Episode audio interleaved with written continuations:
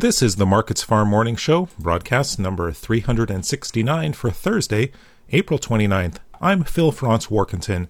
ICE futures canola contracts are mixed Thursday morning, retreating from overnight gains in the most active months as a downturn in the Chicago soy complex weighed on prices. Canola up $15 in the uh, nearby May contract ahead of its uh, uh, going off the board.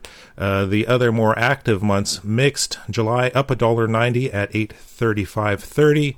New crop November down 250 at 684.70. Continued strength in the Canadian dollar, which is at its highest levels in nearly four years relative to its U.S. counterpart, weighed a bit on prices. The currency is trading just over 81 cents. However, ongoing concerns over tight old crop supplies and uncertainty over new crop production did remain supportive, uh, with any losses still seen as a good buying opportunity. In the U.S., uh, soybeans are lower while corn and wheat are mixed. Soybeans had moved higher overnight, but moved lower as the day progressed. The uh, July contract down a penny at 15.12 per bushel.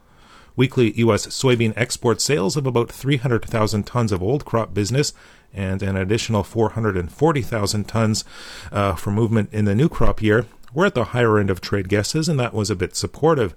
However, soybean seedings are running slightly ahead of average in the U.S., and that active planting pace uh, did uh, put some pressure on values.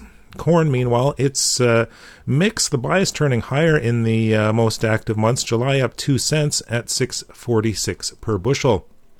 Weekly U.S. corn export sales of about half a million tons for delivery during the current marketing year, and another half million in 2021-22 were in line with expectations.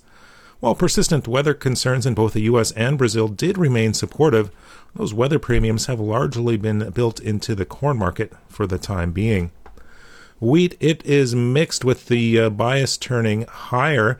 Uh, Minneapolis spring wheat up 3 cents in the July contract at 7.35 per bushel. Kansas City up a penny in July at 6.97 and a half and Chicago wheat up two and a half cents in the July contract at 7.25 per bushel. Weekly U.S. wheat export sales of about 500,000 tons of old and new crop business combined were solid, coming in line with expectations. Declining production estimates out of Europe were a bit supportive, but the latest forecasts out of Ukraine are calling for increased wheat production there this year. That's a look at the ICE futures and U.S. markets for Thursday, April 29th. In Winnipeg, for Markets Farm, I'm Phil Franz Warkentin.